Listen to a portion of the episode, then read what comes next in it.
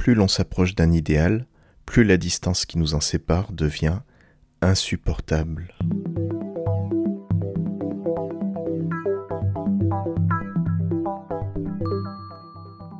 Cette citation de Tocqueville représente bien ce qu'est l'humain, quelqu'un de perpétuellement insatisfait. Et pire que ça, plus il a de quoi être satisfait, plus il est insatisfait. C'est une arme qui est complètement à double tranchant. On va tenter de voir les deux aspects. On va donner un petit peu dans la philosophie aujourd'hui. Bien des philosophies, ou ce qui peut s'apparenter à des formes de spiritualité ou de religion, prônent le lâcher-prise, cette capacité à laisser passer les choses sans que cela nous affecte. Il y a un proverbe chinois qui dit Pose-toi au bord d'une rivière et attends de voir passer le corps de ton ennemi. Ben, c'est un petit peu ça, c'est le, fait de ne pas chercher à s'encombrer l'esprit de choses qui peuvent être trop lourdes pour soi et simplement laisser faire les choses, laisser passer le temps, laisser passer les événements sans qu'on s'use à tenter d'aller à l'encontre de ces événements. C'est pour ça qu'aussi il y a beaucoup beaucoup de formes de spiritualité ou de religion qui passent par la méditation. La méditation, en fait, c'est rien d'autre que d'arriver à lâcher ses pensées. Je ne sais pas si vous avez déjà pratiqué, mais le, premier truc qui frappe, c'est qu'on se pose sur un coussin et on essaye de rester sans rien faire. Et on est très surpris de voir à quel point on est assailli par tout un tas de pensées qui nous viennent, on ne sait pas d'où, mais sans arrêt, le cerveau est sollicité par des trucs importants, par des trucs pas du tout importants. On se rend compte, en fait, en méditant, la première des grandes découvertes de la méditation, c'est à quel point notre cerveau ne s'arrête jamais.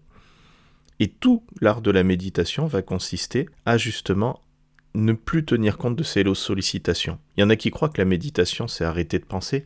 C'est pas exactement ça. On ne peut pas s'arrêter de penser. On ne peut pas s'arrêter d'avoir ces sollicitations qui viennent de l'extérieur. En revanche, on peut apprendre à les laisser passer. On voit arriver une pensée et au lieu de s'accrocher dessus, on attend juste de la voir qui passe, exactement comme un bout de bois ou un ennemi flottant sur une rivière au bout de quelques instants, on s'aperçoit que cette pensée a disparu et que euh, il faudrait faire un effort pour s'en souvenir et que naturellement, on se retrouve à pouf, elle n'existe plus. Et à la fin d'une séance de méditation, on s'est bien rendu compte qu'on a des pensées qui, qui, ont transité par notre cerveau, mais on serait bien incapable d'en faire la liste. Ça, c'est une séance de méditation réussie. S'entraîner à ne plus être affecté par ses pensées, à être dans le lâcher-prise complet. Mais qu'est-ce qu'il faut faire de ces, valeurs, de ces pratiques lorsqu'on tente de mettre en place un projet professionnel? On a l'impression que c'est un petit peu aux antipodes de ça et qu'on cherche à s'accrocher à quelque chose, on cherche à aller sans arrêt à être proactif pour pouvoir faire avancer son projet. Et on dit que l'acharnement, ça peut être une vraie qualité lorsqu'on met en place un projet professionnel.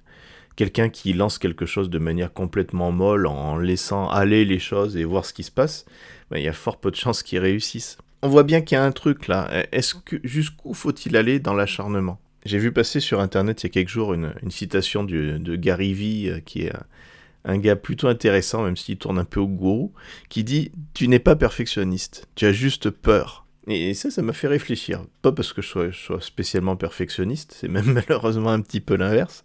Mais euh, on peut se poser la question finalement, est-ce que dans l'entrepreneuriat, est-ce que dans le simple fait de tenter de porter un projet professionnel, sans même parler de porter une entreprise, des fois des vraies qualités peuvent devenir des défauts et vice-versa.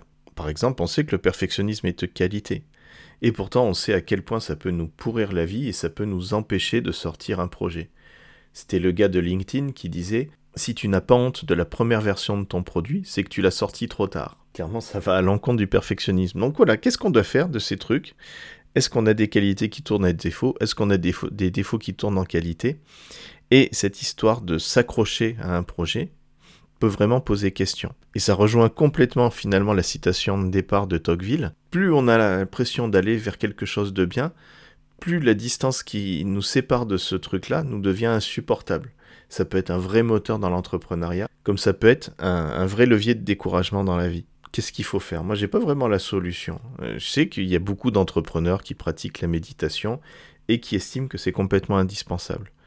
Et je pense que là-dedans, il y a un truc qui est de l'ordre du complémentaire. Un peu comme s'il fallait construire un équilibre entre deux grands points de force.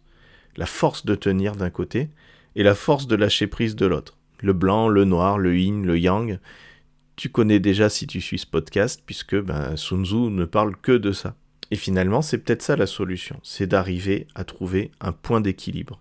Et que plus on a une démarche qui est forte et puissante, et porter, être proactif dans un, projet que l'on a pour sa vie, c'est être fort et puissant quelque part, plus on a besoin de points d'équilibre qui vont contrebalancer tout ça. Tenir et lâcher prise. Eh bien, on est mal barré avec ça. Et, toi, est-ce que tu es un éternel insatisfait? À bientôt.